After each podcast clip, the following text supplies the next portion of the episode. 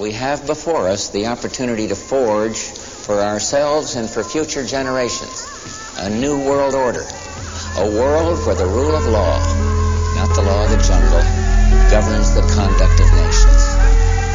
When we are successful, and we will be, we have a real chance at this new world order, an order in which a credible United Nations can use its peacekeeping role to fulfill the promise and vision of the U N's founders.